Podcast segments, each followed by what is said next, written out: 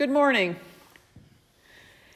You know, sometimes the issue isn't really the issue.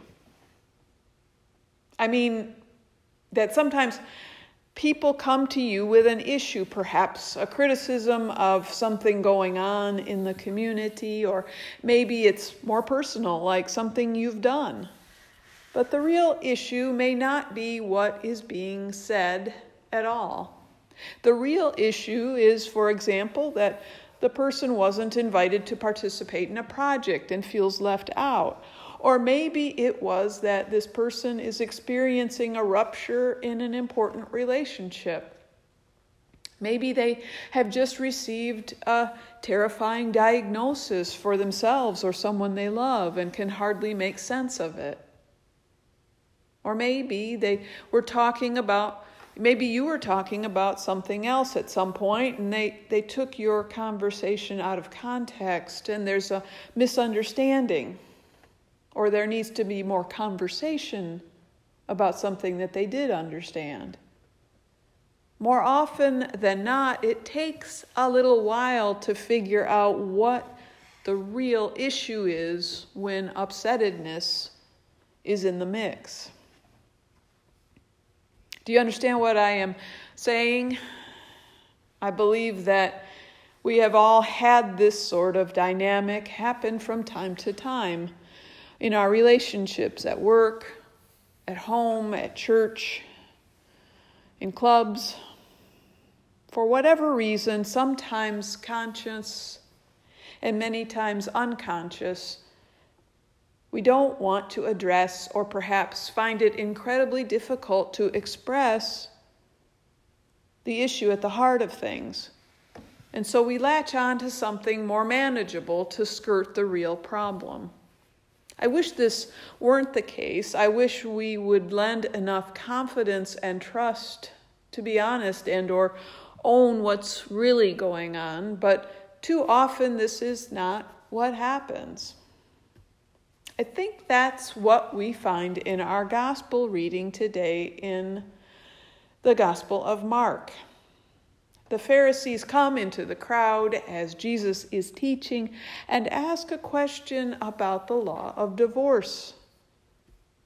Now, maybe they're looking for Jesus to take a side on a controversial issue, or maybe they're hoping to provoke him to say something about divorce that will offend the powers that be, as John the Baptist did, and then Jesus will suffer a similar fate, as John the Baptist did. Maybe.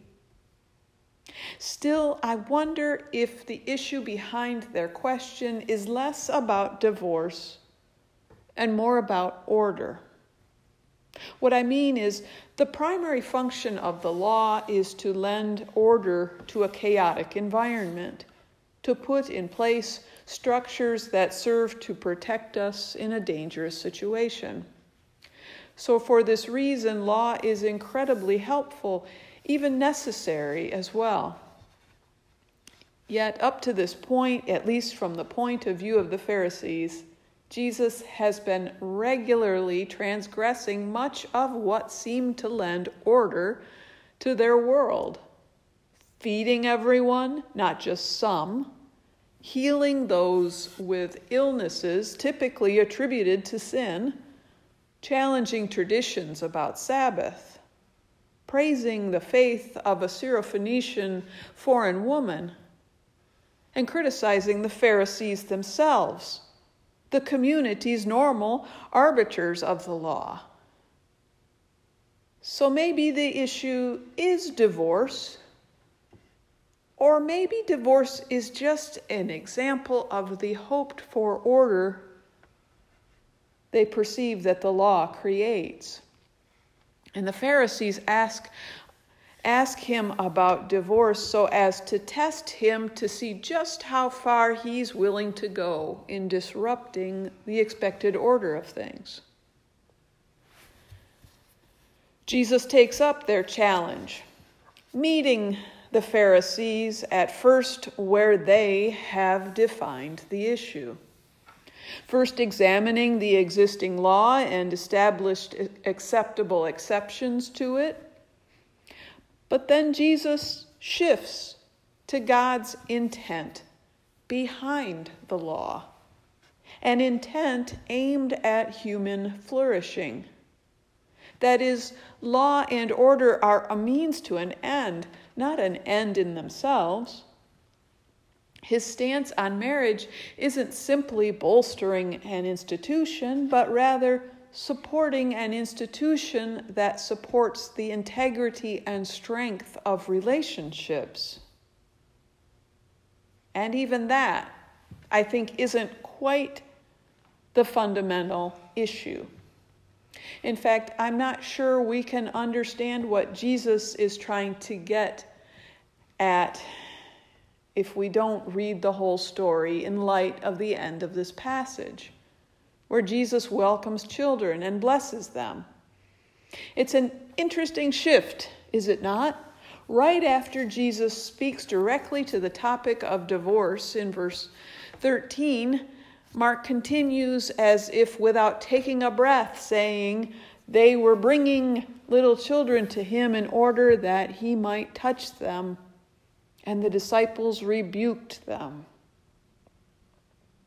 A couple things to note about these verses that may help us to bring the whole passage together. First, the Pharisees, and Jesus too for that matter, begin by only talking about men divorcing their wives. That's how the question is posed in the first place, which makes sense in the context of its time, since that was the law. Only men could divorce their wives under certain circumstances, not the other way around. What does this lead to? More often than not, the result for the women whose husbands divorced them was pretty much total and complete disenfranchisement and economic ruin. This reality helps us begin to put Jesus' response in context. God intended marriage to be a union, a partnership, a supportive and mutually interdependent relationship. God's intentions should not be shortchanged by a law that allows one member of the partnership to abandon and ruin the other. Jesus goes further to reinforce his expression of that intention by not only talking about men divorcing their wives, but in giving identical instructions about women divorcing their husbands. Of course, this would not have been an option at the time, something no one had even thought to ask about as they began this conversation, but something that implies a certain equality of status and opportunity that is being put forth by Jesus, regardless of whether it existed in the law of the time or not. Second, it's immediately after this exchange that Mark recounts the story of people bringing children to be touched by Jesus. One could easily come to the conclusion that this narrative is a continuation of his response regarding divorce. If we take a second to consider who the they are, who would be bringing children to be touched, it's implied they are parents, single parents, women, divorced women even. Now, most often in Mark, when someone wants to be touched, that means that they want to be healed. So it may be that these children are sickly and vulnerable. The disciples' initial reaction is to rebuke the people and send them away. Jesus is indignant with the disciples' callous response, instructing that these people should not only be allowed to bring their children to him for a touch of blessing and healing, but that it is precisely these children, these suffering, dependent, and vulnerable people that the kingdom of God belongs to. That's important to remember, that Jesus says the kingdom of heaven, God's realm, belongs to those most disenfranchised, the least, the lost, the lonely, the widowed, the poor and downtrodden, and yes, the divorced in this story. And it is likely this last assertion that would have shocked the community listening to Jesus at the time. Yes, law is important. I think marriage is important. And yes, divorce is something that represents a painful tearing and separation of something God blesses. Everyone who's been divorced or part of a family of divorce or close to someone who has been divorced knows to some degree the pain of this tearing apart. Nothing I am saying is new news. But what is news, and indeed the good news, in this passage is that God regularly chooses to care for precisely those who have been separated and torn apart, those who are alone, dependent, vulnerable, hurting, and disenfranchised. Please, please don't hear me saying anything negative about those who have suffered through the experience of divorce.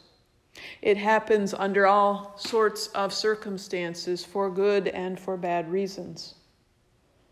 The point is that whatever your circumstance is, that leaves you alone, dependent, vulnerable, and hurting, God is there with you, never abandoning you. And hopefully we will also respond to others as Jesus did, with not just a knowledge of the law, but with an understanding of its larger intention to support human flourishing. May we respond from a place of compassion so that others can experience the kingdom of heaven alive on this earth, not losing sight of that real issue, but walking with others through the heart of situations, remaining in connection and conversation through the tough times, just like God does with us.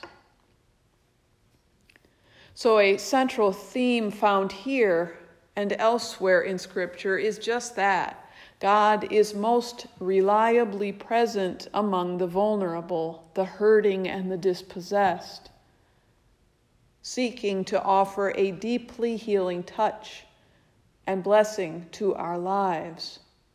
And if that's where you find God, then that's probably where God should find us, extending grace and help and support and understanding and love for those who are down and out, those the culture is prone to leave behind, those without power, those who are easy to miss or dismiss.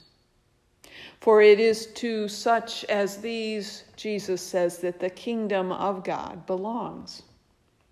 And only when we recognize our own dependence and vulnerability and see ourselves in those who suffer can we imagine bringing about a different world, a world made right, and thereby fully be able to receive the reign and the presence and the blessing and healing of God. Will you pray with me?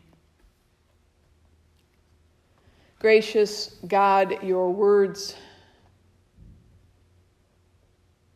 of hope and healing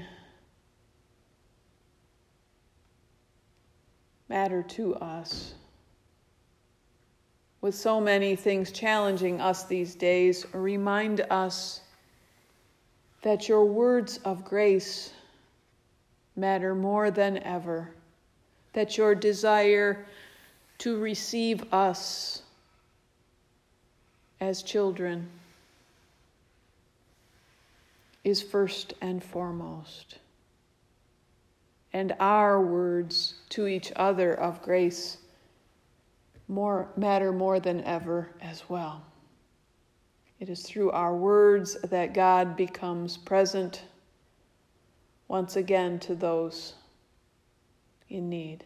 Help us, O God, to use our words with love, forgiveness, and grace. Amen.